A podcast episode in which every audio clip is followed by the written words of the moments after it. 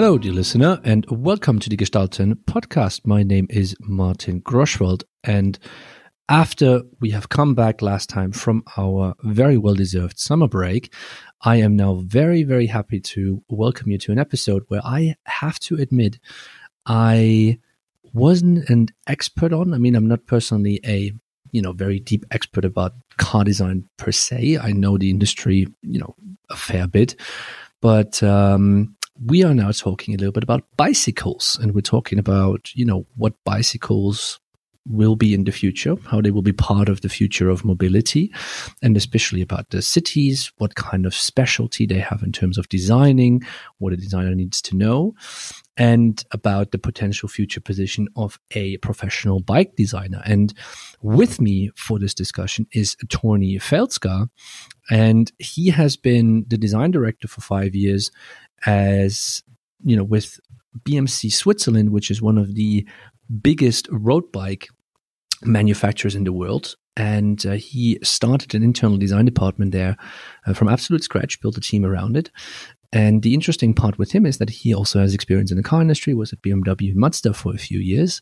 So he will be able to help us to understand a little bit the differences as well. So I hope you will enjoy this episode. Uh, it's something a little bit different, but uh, we wanted to mix it up a little bit. So yeah, enjoy this recording. And uh, also, not to forget, the recording is presented by Concept House Innovation Consultancy. Check out the new website at www.concepthouse-ic.com. Go and check it out. Let us know what you think. And let's go with Tony and myself. Enjoy.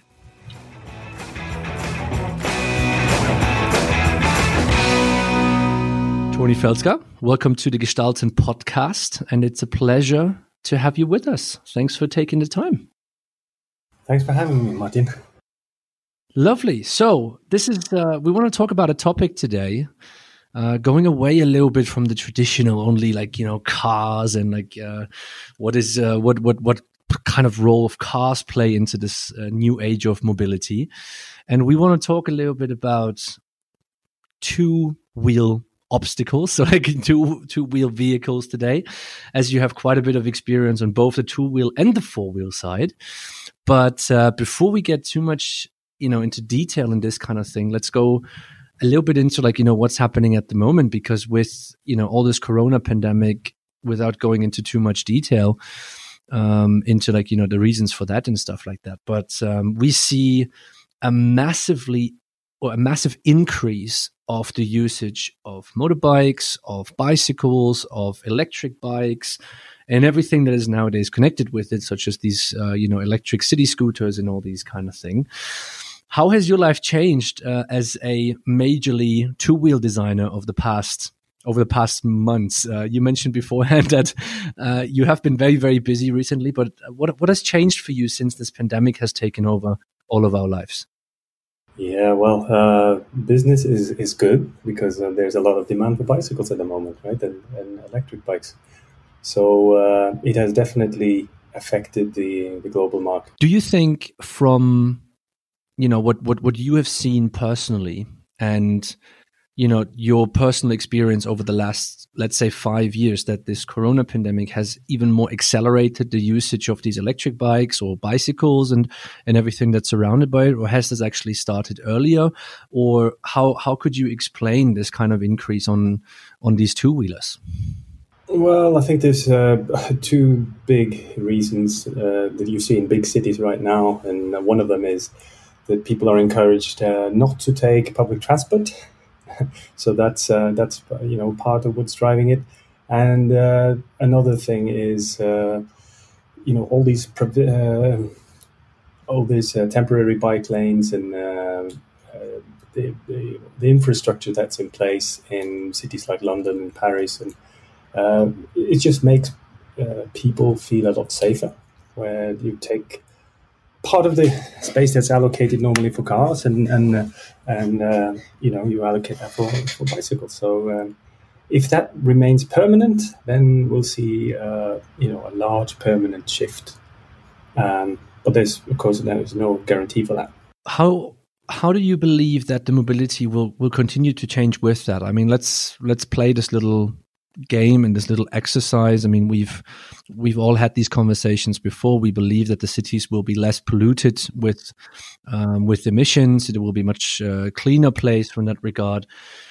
How will this have an, or what kind of effect will this have on on alternative methods of getting from A to B, such as with the bikes? I mean, we we we saw already over the past few years that there was a very strong you know design emphasis coming into the bike area um, has also to do with the materials of course being used.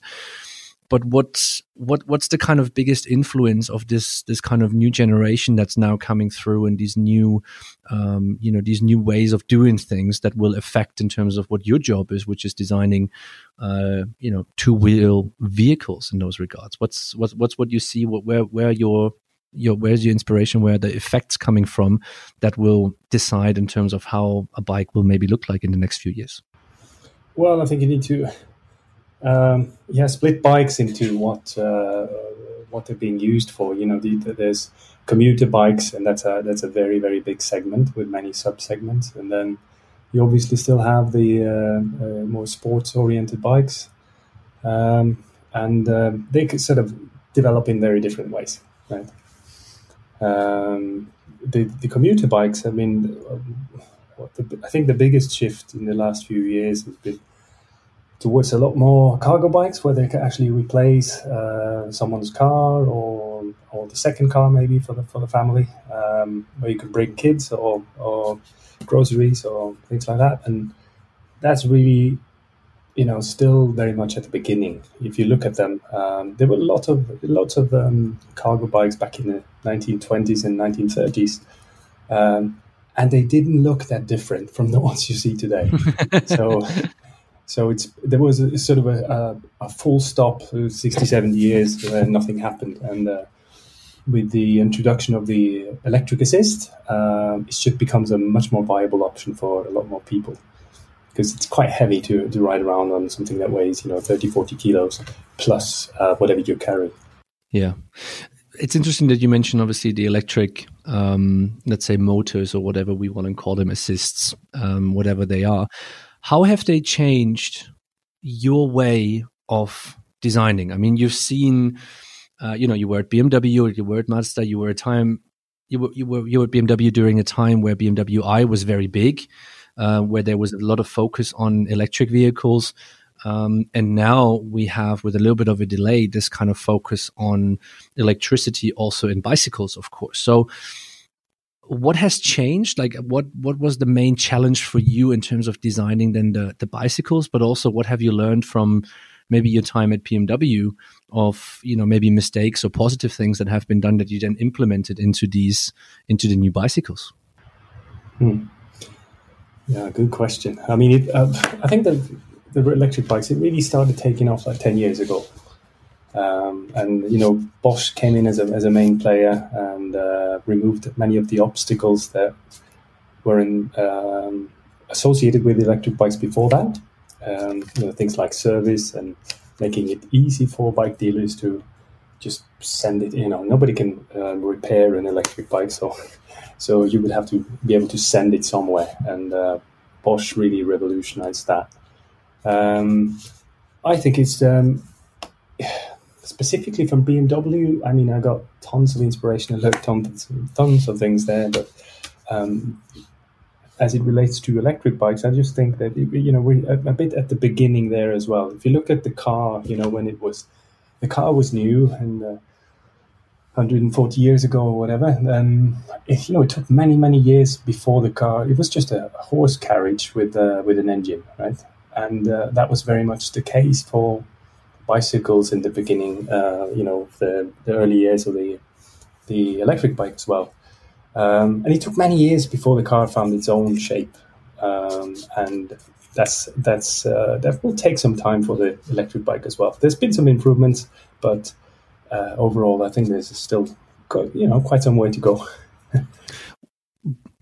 what you mentioned is very interesting. What what's the what's the biggest challenge for you of designing an electric bike compared to let's say a normal muscle powered bicycle um, and where do you draw you know similarities from what you have done with the car industry, for example, and where would you also see this is where it's fundamentally different? What's your what's your what's your analysis of that kind of you know um, process of designing a product? Well, compared to regular bikes, I mean, you, you, you, you're dealing with very different proportions, right? And uh, you can you can start the project with saying, uh, do you want it to look as much as possible like a regular bike, uh, or do you sort of accept that this is a completely new vehicle category and uh, we need to move away from what we know as uh, as bicycles today? And what you see on the component side and you know wheels and everything is that you have more and more specifically uh, developed parts and uh, components for for e-bikes which is which is good because then you you know it's easier to keep everything in proportion um, everything is going to be beefed up uh, up a little bit and uh, um, I think also in form language you can there's no reason that it needs to look like the same old uh, diamond frame that we've had on bicycles for, for 100 years now. Right? And how are these companies? I mean, you've, I think if we look back a little bit, you've been at, B, uh, at BMC, which is, um, you know, one of the one of the best, I think, mountain bike companies. That's what they're you know best known for in that sense. So, more, more road bikes. Oh, road bikes. Sorry. Um, yeah, yeah, yeah.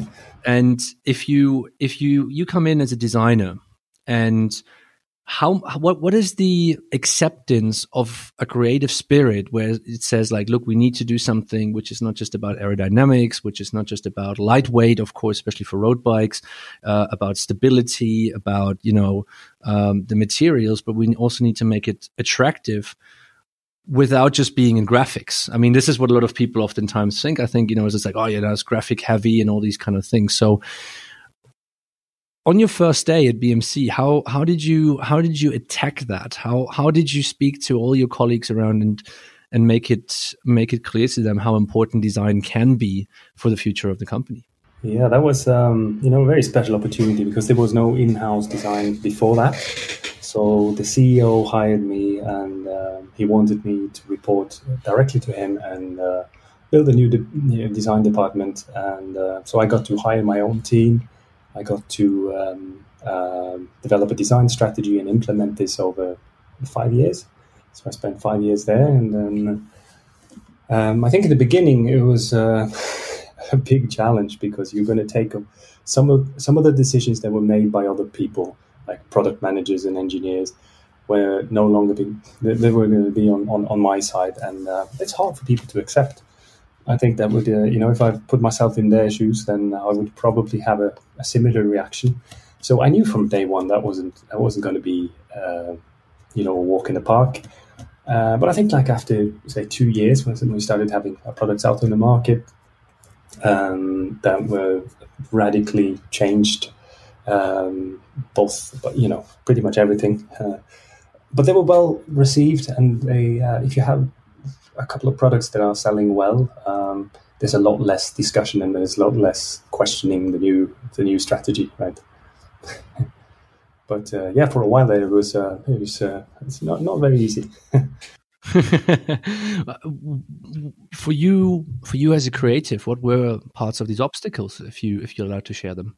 Well, you know, the, um, if if you come in and um, your task is to to change the design the design direction, um, well, then you know some people are not going to like that because they've done things in certain ways over the past few years, and it's sort of an indirect uh, criticism in, in in in changing everything. Um, so not everyone's going to like that, and um, I think that's a that's a natural reaction. Uh, it, you know, it doesn't surprise me. And as I said, maybe I would have had a similar reaction myself. Um, it's hard for people to embrace change, and, uh, and yeah, I think it's. Uh, I mean, as far as the design team goes, I was lucky to have the chance to, to sort of build my own team uh, from scratch, because then you know at least you have. Uh, internally, there's there's not going to be any resistance. They, you know, they are on board with the new project. Um, they embrace everything uh, new because they haven't been part of the past. So, uh, yeah. But there's this. Uh, having said that, I think in all in all bicycle companies, there's a, there's always a bit of a.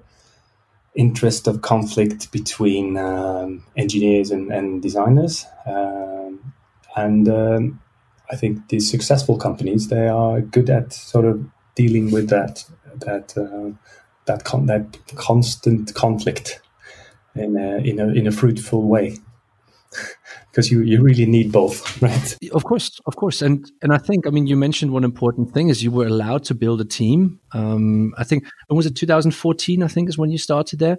Um, you were allowed to build a team. You had the support of a of a CEO who understood that, let's say, an in-house design team is probably what's what's best for the company at this at this given time.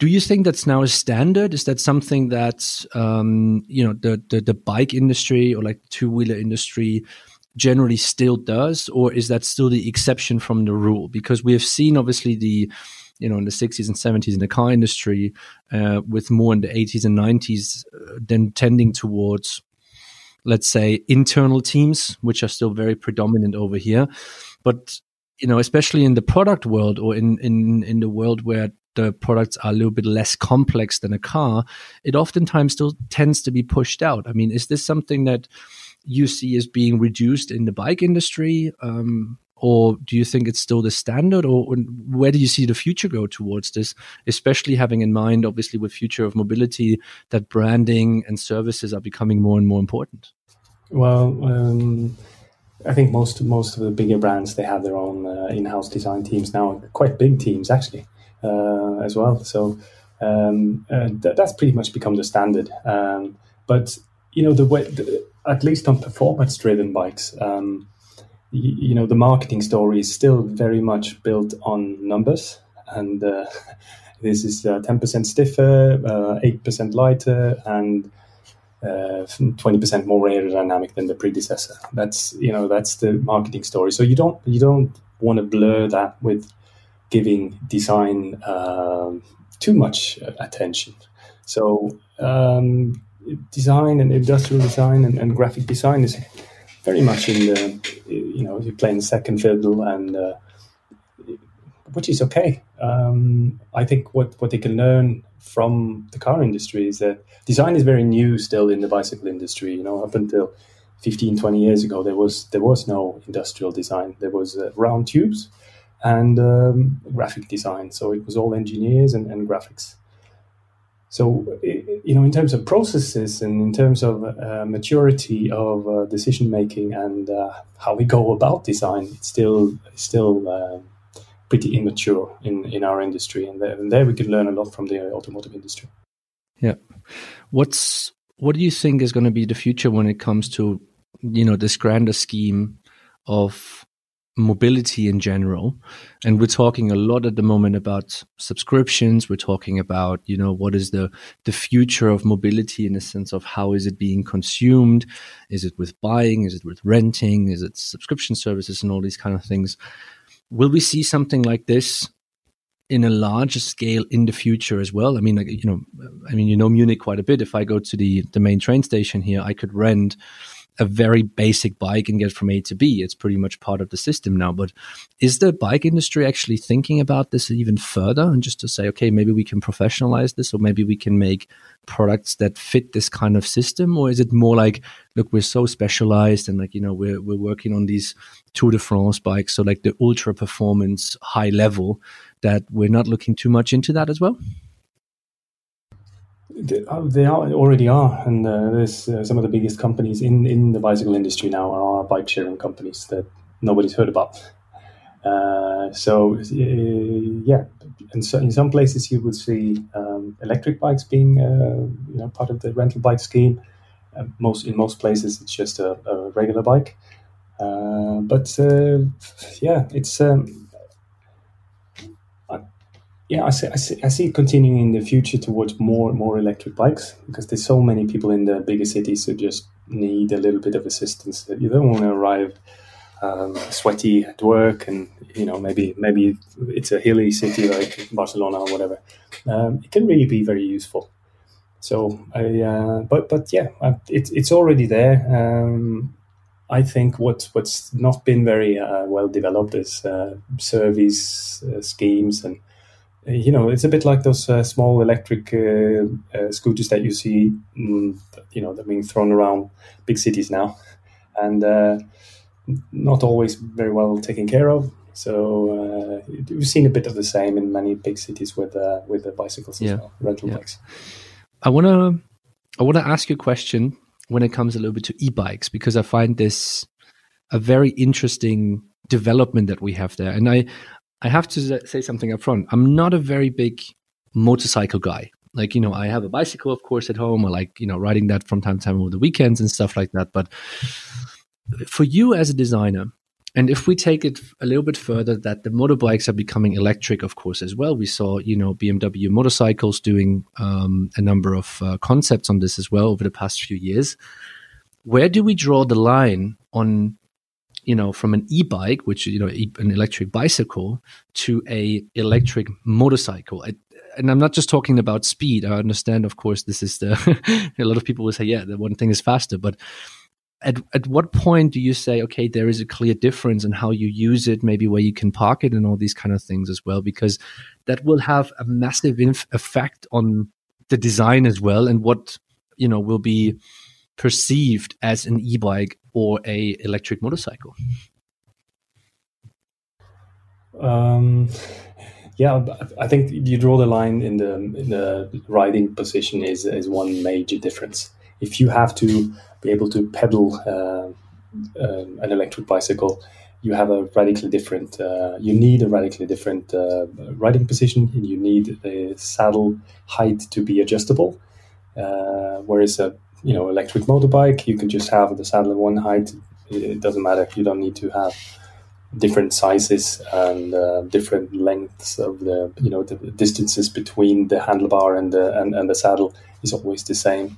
So um, th- that that's very different when you have to pedal it so they you know they can they can get closer to each other and i think they already are so some somehow getting closer but um, yeah they will that's one main difference that will keep them apart. And do you, do you do you think there's this kind of let's call it an entry level drug which can start with a uh, uh, you know with with an electric e, an e bicycle uh, in those regards like almost like these low riders you know you have the the handcrafted low riding uh, bicycles with uh, you know uh, where you almost lie on them, um, and that's almost like the entry level drug to get into like the Harley Davidson customization and all these kind of things. Do you think you will see this more and more? Um, and will of course the electric, um, uh, you know, the electric bicycle will will will also see this kind of customization um i don't want to say craziness but like you know this customization interest as the old bicycle like the standard bicycles have. And you know examples would be california and all these kind of things where you can have like literally your your own bicycle. Yeah yeah no i, I definitely think we'll see more and more of that but um, I think in most places the the uh, the bicycle has doesn't have that status, you know, still, so that it's not like you're going to go and ride your bike around and uh, really impress people. So um, I, th- I, think there's still a, a cultural um, sort of um, obstacle there um, that will take some years to overcome, especially in countries where the bicycle, you know, just for it's not long ago. Let's say in, take a country like China that it was you know everybody and his dog had a, had a bicycle to get uh, to work, and they've started buying cars pretty recently. So um, it, you know certain countries um, have uh, sort of come beyond that, and um, the bicycle is sort of gaining um, status again. But it's far from being something that you would, you know, park outside a restaurant like you would uh, park a Lamborghini or yeah. something, right? Well, I, obviously, I mean, there are Lamborghinis of bicycles as well. So you know, we don't, uh, we have the luxury bikes in all capacities, of course. You know, uh, road bikes, uh, you can say commuter bikes, you can say about you know uh, mountain bikes, uh, electric bikes. Like if, th- th- there is every, all the time this kind of luxury um, part of it as well as as we have it with the cars as well. But what you, you mentioned something very interesting, and a few weeks ago I had a conversation with Alain Launay. He's the uh, head of design for Renault in India, and we were talking about designing on a budget. And he said, look, if you go for these markets like India, you have to play by certain kind of rules. You have to understand how your customer group works, like what the people want, and so on and so on. Um, how do you design a bike? Um, do you design it for specific areas? Do you speci- do you design it for a specific target group, or do you say like, look, we need to understand that in India, for example, it it's it's used in a different way than maybe in Europe or in the US or in China. Like you know, what's where does this direction come from um, from the product team or from the marketing team for to make this kind of decision, and then for you to adapt to this decision and to understand how this culture is using the bike.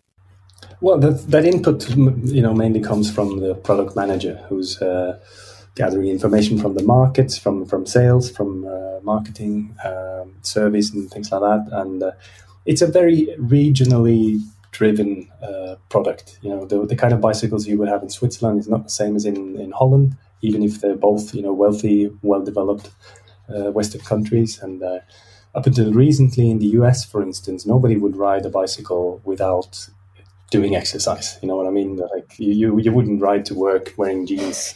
Uh, very, very few people would do that.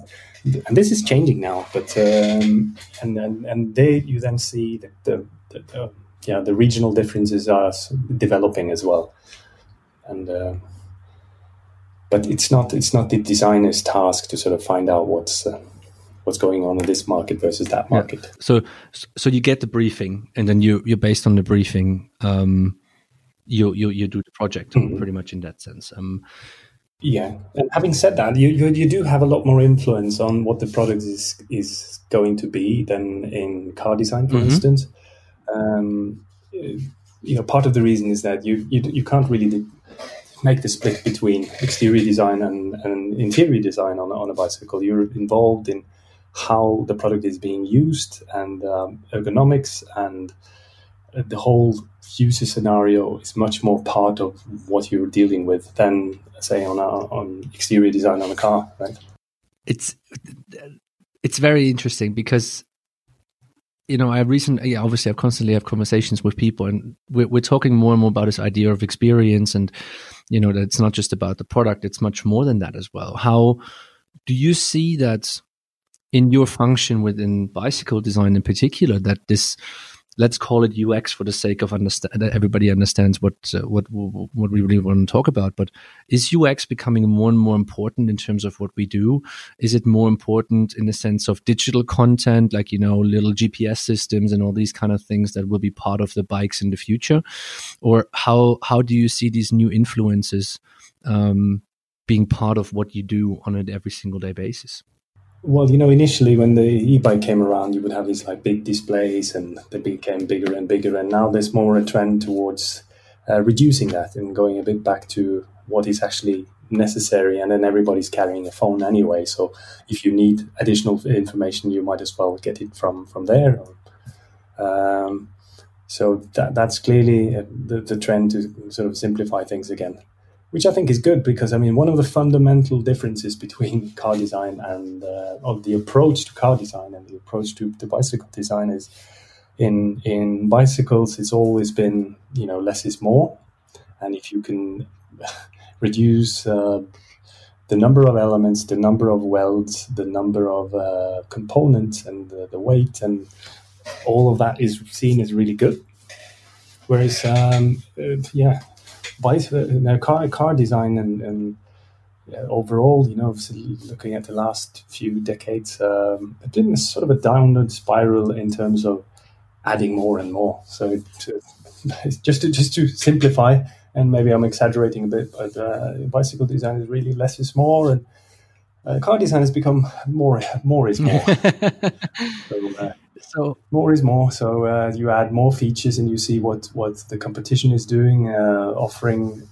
You need to have the same amount of features, plus maybe a couple of more, so that you have uh, you know the upper hand, and uh, and then you add to that the ungainly proportions of many new cars that you sort of need to have more styling features to kind of cover all that surface and all the bulk that they have, right?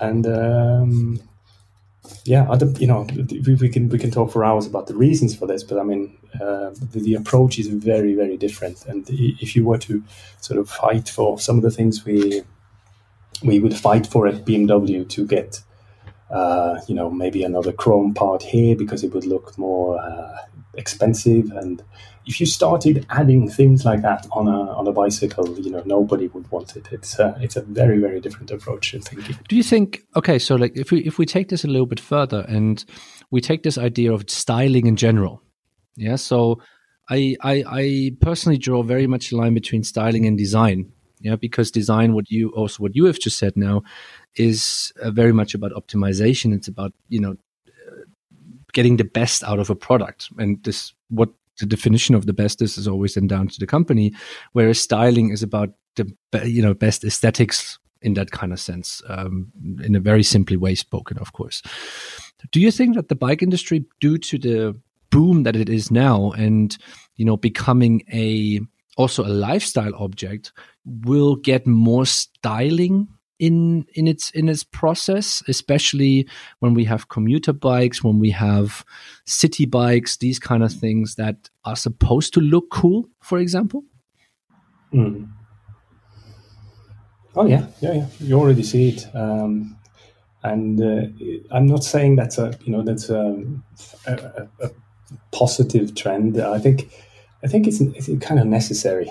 Uh, but we you know it's still a world apart from what the bicycle industry is doing and, and, and the car industry is doing. So if we go somewhat a bit more in that direction, I think that wouldn't hurt and put a bit more emphasis and, and on, on, on, on styling and, and, and design. Um, because I think it's important for the customer. I think a lot of customers appreciate it more than bicycle companies uh, admit or are willing to realize. Um, but uh, yeah, I think for me it's it's a bit uh, you know is it does it have what you're doing? Does it have any substance? Is it purely adding uh, sort of de- decorative elements, or um, can you sort of combine it with the structure so that it's somewhat, you know, you can justify it with a, a form follow, uh, follows function um, um, argument, yeah. right? Yeah. When because you've seen both now, yeah. So you've seen the, the, the bicycle process and how a bicycle is being is being conceived. You've seen the process of a car as well. Where would you love the the bicycle design industry to learn something from the car industry, and of course vice versa? And where do you think the collaboration between these two processes should be closer, just to learn from each other? Well, I think car design could, uh, you know, I, I, touched on it already. Um, car design could, I think the overall uh, sort of approach to product development, not just the design side of it, but uh, could, um, I think, benefit a bit from um, that kind of thinking that we have in the bicycle industry that uh, you, you're not adding, you, you have to really think twice before you add stuff. I mean, you look at look at uh, all these like light catches and uh, sort of ornamental designs that you see in uh, in the car industry today.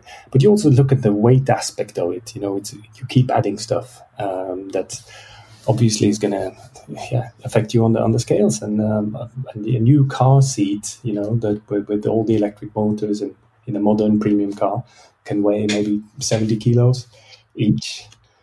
And uh, you know, if you go to a lightweight option uh, from Recaro or something like that, it could be like five kilos. So already there, you could, you know, you could save so much weight, but you can also, you know, um, reduce a bit the yeah it's it's so excessive you know like, uh, do we really need electric motors to open the trunk uh, yeah, it's, it's good to have. It's nice to have, but I mean, at some point we start to we need to start to make some sacrifices for in order to create better products overall. And we can't just say, yeah, I want that and that and that and that and that, and then expect um, that it's uh, possible to design, uh, you know, green products, light products. Many of the cars that are enjoyable to drive um, are enjoyable not because they're luxury cars, but because they're light and, and just fun, you know, easy handling is good, easy to drive. Um, lots of examples of that, and I think the overall approach in the car industry would, uh, would benefit a bit from going back to yeah. that. Do you, what they kind of used to have. Do you believe that's a problem about education as well? Do you do you believe that you know the the car designer maybe nowadays doesn't doesn't think as much as you know, I don't want to say the bike design in general because like I think the community of uh, specific bike designers is still very small because it's a relatively new uh, profession. But let's say industrial designers. Yeah, I think. Uh, well, first of all, I don't think the you know the designers are to blame in in in this uh, sort of downward spiral that I'm, I'm referring to. I think it's uh, the, the overall planning of the product. If you say you know you're going to give it the, these proportions and you're going to give it all these features and uh, um, yeah it's not always that the, in, in the, designers can really influence that in, in car design. And uh, what i wanted to say about the yeah the bicycle industry and the bicycle design what we can learn many things from from car design. I mean i was in car design a total of say yeah five years. So i have a lot more experience in in bicycle design for sure. And uh, I don't consider myself an expert on car design at all, compared to my some of my ex colleagues who are you know superstars. Um, but what we can learn from them is, I think, first of all, to um, to take design, um, the status of design within the company is much higher in the in the in the car industry. Um, the importance of uh, it's much more recognized um, how much value the, the end customer puts on on design. So that would be, you know, a starting point for what we can learn. And in terms of sophistication and uh, proportions and surfacing and all that, you know, we are we have um, made good improvements over the last five to ten years in our industry, but we're still, you know, the car industry is light years ahead. But I think the most important aspect is maybe on the recruiting and, and how the car industry have always been very good at capturing uh, kids' dreams, you know, with all these cool concept cars and, and sketches that you see all over the internet. And um, you know, if we want the, the next generation of creative talent to to dream about designing bicycles instead of uh, supercars, we we need to change, uh, you know, pretty radically our approach in, in our industry, and understanding that it's not only about numbers; it's about capturing dreams. It's about uh, putting on a show. It's about, uh, yeah, creating a bit more of a um, aspirational um, visual looks. I yeah. think. And uh, the opportunities are there, I think, nowadays. Um, if we look a little bit ahead, 2021, there will be the Munich Motor Show, but obviously they they're building that towards the mobility experience. I think this is what they what they have said, and so there are these opportunities now coming ahead. Um, and obviously you have this in China as well. You have CES in, in Las Vegas, um, of course, as well, which are mainly about mobility as a whole or the connectivity that comes with it, of course. The opportunity is there. So what do you think, you know, it, it, it, the companies are being held back by? Is it just that they don't necessarily see this coolness factor will have an effect on the company as well as the product? Do they? Because I, I obviously I know a concept car costs millions and millions to make, and like you know the the effort that goes in there, but you could technically for comparable price for relatively little money do a really really cool um, bike concept for example and then just present it um, what, what's what's your what's your reasoning for that that this is not happening at the moment it is. It is happening. Uh, I've been involved in a few of those, and uh, it's always very interesting. But uh, the general acceptance from the the hardcore bicycle rider, you know, who's been riding a bike for twenty years or thirty years, is very low towards those concepts. Uh, you know, they're going to point out you know what? I don't think that tire clearance is uh, is really no. That's that's not going to work. You know what I mean? It's like they keep it at a very detailed level of critique. So, um, but I think for the general audience out there, the, the the vast majority of people who know nothing about bicycles, I think it can be a great thing to do because you can, uh, you know, if I always say that if if uh, if something if a bicycle looks if if my dad can tell that this is something special, this is something different, then that's that, that then you've really gone to the. If he doesn't, he doesn't really care about design or, or bicycles at all, or, or car for that matter. But if he can tell the difference, uh, and that kind of that kind of audience can can tell the difference, then then at least you have reached outside of your you know regular bicycle blogs and, and bicycle magazines social media is probably helping with that i mean you see um, you know even the car blocks and all these ones they're, they're more and more feature these uh, motorcycles nowadays and i think you know there is an opportunity there not just for the creativity for younger students you know especially from uh, these let's say transportation design facilities uh, and faculties that have all these talent in there to show something and also show something to the uh, uh, to the bike world that there's new, new kids thinking about it. And at the moment, it seems it's you know compared obviously to the car industry, but also to the motorcycle industry. There's very very few people who think about what bicycles could be in the in, in, in the future. Is is that also the observation that you have, or do you see more and more students being interested in it, or what's your what's your observation? I, I, think you do see some students who are interested in this. Not not many, but uh, compared to uh, car design. Uh, but I think that you know that again that this is something we can influence from within the industry by posting more of the development design process and development process. Um, it's about like for me uh, what what a, a, cool car sketch does to you is that it inspires someone who you know if you see the end product you have no clue how that's done. If you see a sketch you can think, hey, I, I could do that. You know, like I want to practice. I want to I want to learn how to do that. So um, I think that's a great thing with uh, hand sketches is that you, you you can sort of inspire people to want to do the same, and uh, make people think that this is actually achievable. It's not just a, a, a crazy uh, cool end product that you see and you don't understand the process of what, what goes into it. Um, so uh, I think you know, obviously, it's a, it's it's not um, hundred percent correct that the sketch goes into production and all that. Uh, you know, we all know that that that myth, but it's a myth that helps inspire people, and for that, uh, I think I think it serves a, a great purpose. And considering the fact and like you know what the let's say the car industry in particular is moving towards, that it's going to be more and more difficult. I think for for young students to you know push their way through um, and you know find an entry point into the car industry. I mean, we have a fantastic opportunity here, and I think what you are just mentioning is like we're just at the beginning of the growth of the bicycles, and you know probably also the motorbikes and these scooters uh, in the future. So th- there is and there will be opportunity for these creative for these creative minds that maybe you know don't go into the car industry but do something else such as bikes to to really be successful. Yeah um, I, I, think the schools haven't, you know, a, a, great opportunity there. That has not really been, as far as I know, there's there's nowhere where you can study uh, bicycle design yet. But um, maybe a good way to start is to just have a, a module, uh, optional module of a couple of months or something that people could sort of dive into it.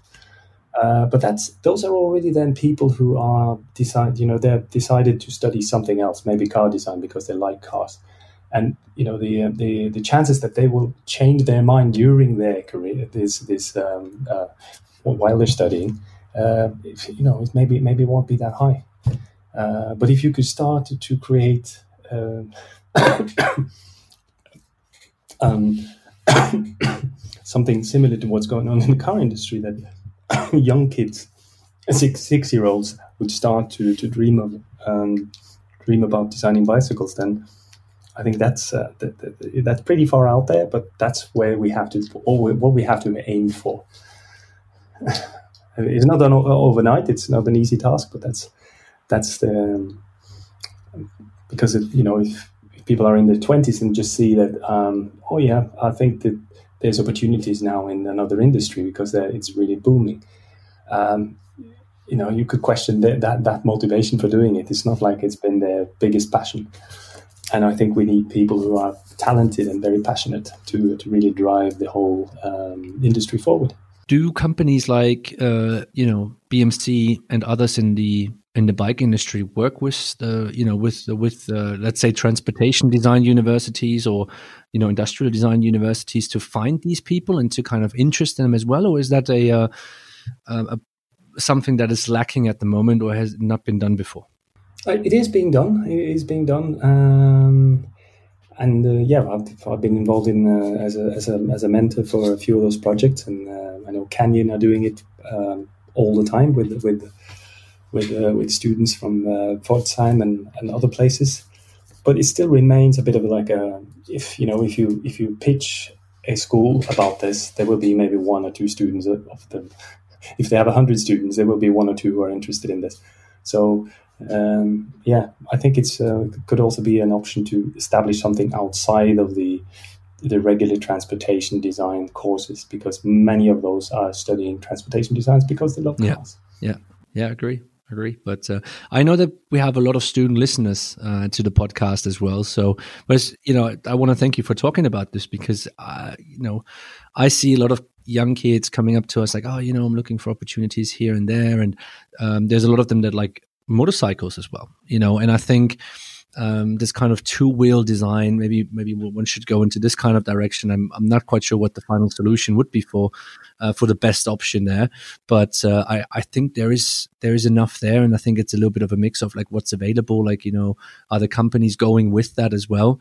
Um, because we we can't really expect all the universities just to build a, a, course on it. It would be great if they could, but uh, we all know that there's a lot of money involved in this, and I think it has to be a mix of the educational process as well as from the industry to say like this is what we would like to do, and we would like to push this together to have the the best possible result. I think you know it goes in in, in both hands, and and obviously I know you're an, an, an advocate of of doing something like this um, and, uh, and, and and everyone helps, you know, and everyone who's interested in that, and everybody who's interested of pushing this, um, of course, helps to to bring this new generation to life, of course, as well. All right, so first of all, thank you very much for taking the time and spending 45 minutes with me on a topic that I do have to say I have not been very familiar with. Like you know, obviously it's, it's, this kind of normal thing. You like everybody knows what a bike is, but like you know the complexity that goes into that nowadays is is becoming astonishing. Uh, to be fair, and it's certainly nothing as simple as uh, as a lot of people think. So uh, thank you very much for enlightening us on on a lot of these topics. But before I let you go, and uh, you know we we do this with every guest we have on the podcast.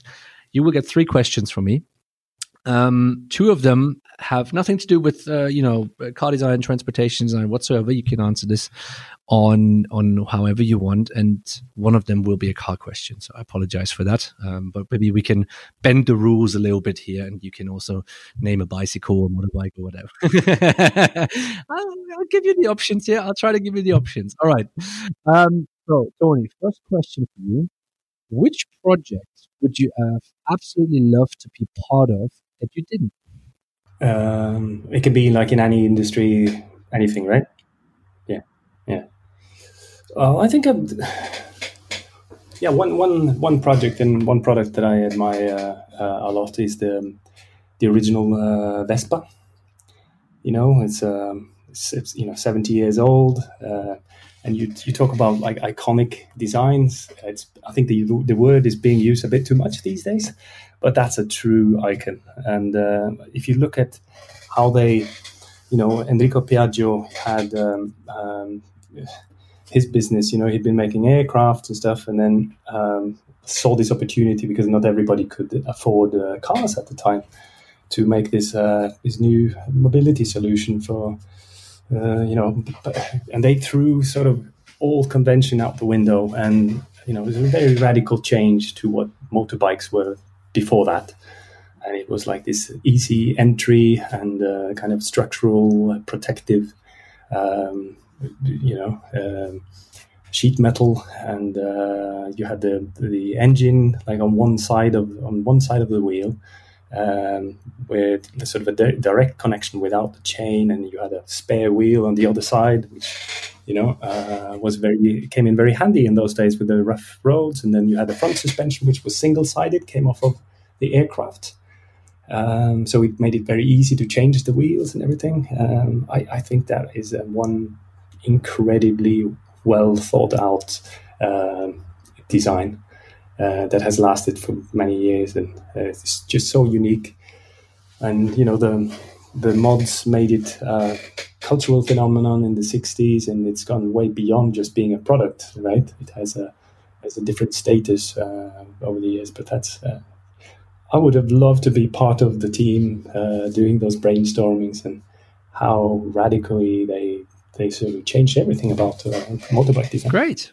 All right. Number two, which designer, and this is a designer that either you have or you have not worked with, this is completely up to you, had the biggest influence on you and your career? Only one. You can mention a couple as well. I, am completely open. Yeah, yeah, right. Okay. Uh, then I will. Then I will. Uh, yeah, I I think the first one that uh, maybe had the biggest impact on me was, you know, I, I studied um, um, mechanical engineering first before I went into design, and then when I studied um, um, transportation design in Barcelona, there was one guy that I studied with, uh, Juan Sanz Molina. He was just such an artist, and he would. Uh, um, he taught me sort of how to. I saw that what he was doing was um, he threw rational thinking out the window when he was sketching. So he would come up with shapes and crazy stuff that you know where, where what has he been smoking? Everybody was just astonished by the sort of uh, cap- capacity to come up with new shapes and new forms. They made no sense for the most part, but um, it was all, always a good starting point, you know, to have something very, very interesting looking. And then um, that really taught me a lot. And then later on in the career, I think, um, you know, starting at, uh, at, at Cannondale, there was not that many to learn from. At Mazda, I had great colleagues to learn from and get inspired by. Um, Chris Bangle, I went to a workshop with him. You know, he really changed my way of thinking as well. Anders Warming at, at uh, BMW, who was so good at uh, focusing in on the details and then zooming out on the on the big picture, uh, history and um, and uh, the market and. The, yeah, he did that constantly, zooming in and out, and I'm, it's a technique I'm using a lot myself to, to this day. And um, you know, a couple of the other people at uh, BMW, I think, um, what surprised me was how down to earth and humble and caring they were about their colleagues. And you know, you would expect to come into this very competitive environment. And then you have people like uh, Christopher Weil and uh, Peri Wasselvåg and a few others that you know they would really care about the young people and the, the interns and and uh, sort of make everybody feel a bit um, a bit less um, thrown to the sharks, right? And uh, I thought that, was something that was very inspiring. That people who could be, you know, uh, world world class designers and still um, uh, the way they go about things in a in a human way was uh, very inspiring to me because it's all about making the team work, right? It's not it's not just not just getting good design. Yeah, exactly. And you know, in, in, in complex projects such as cars or everything that you know is around that, I mean, the teamwork is key. It's not just about one person. I think you have to have that uh, social skill as well. Otherwise, you know, um, there's only very limited success in in not having a team. Um, from my personal mm-hmm. experience, but uh, let's not let's not mm-hmm. dive too deep into that because that's a whole another story we could open up here. Um, Last but oh. certainly not least, if I give you a blank check, and here comes the car question, which car would you buy? Mm-hmm. Oh, I would buy a bunch of cheap cars. so, some of my favorite cars are not very expensive. Uh, yeah, you know, Citroen CX. Uh, I think it's uh, and uh, the original C4 Coupe from BMW. It's a kind of um, as as sculptures, I admire them because they're like the perfect blend of harmony and disharmony. There's a little bit of disharmony that makes it, you know, just about interesting. Um, yeah, I would go for you know a Saab 99 Turbo, a McLaren F1 as a bit more expensive. But if it's if it boils down to one car, I would probably go for BMW E46 M3. The CSL version of that is like to me uh, kind of the pinnacle of cars as we used to know them. Lovely. I, nothing, nothing more to add on that one. And uh, any kind of mention of a McLaren F1 is always appreciated because that car is just extremely cool, in my opinion. But all right, Tony, thank you very much. Much appreciated all your time. uh, that you have spent with us. Thanks for having this me. afternoon. Um, we will obviously link you into the show notes so that people can find you on LinkedIn uh, and get in contact with you if they have any kind of questions or if they would like to do some stuff with you. So uh, that will certainly happen. And to all of our listeners, thank you once again for joining us on the Gestalten podcast. Uh, my name was Martin Groschwald. And please do not forget, as always, to follow us on the social media channels to always be in, uh, up to date with the latest episodes. And of course, if you do listen to us on Apple Podcasts, please do give us a five star rating, push us up just a little bit. And if you have any rating systems on the other channels that you're listening to, um, pump them up as much as you can. We do appreciate it very, very much from you. But until next time, we will have another very you know pretty cool cast. I'm very excited about these uh, you know upcoming five ten episodes that we're planning right now. But uh, tony thank you very much to all our listeners. Thanks very much for listening and you will hear back from us very soon. Take care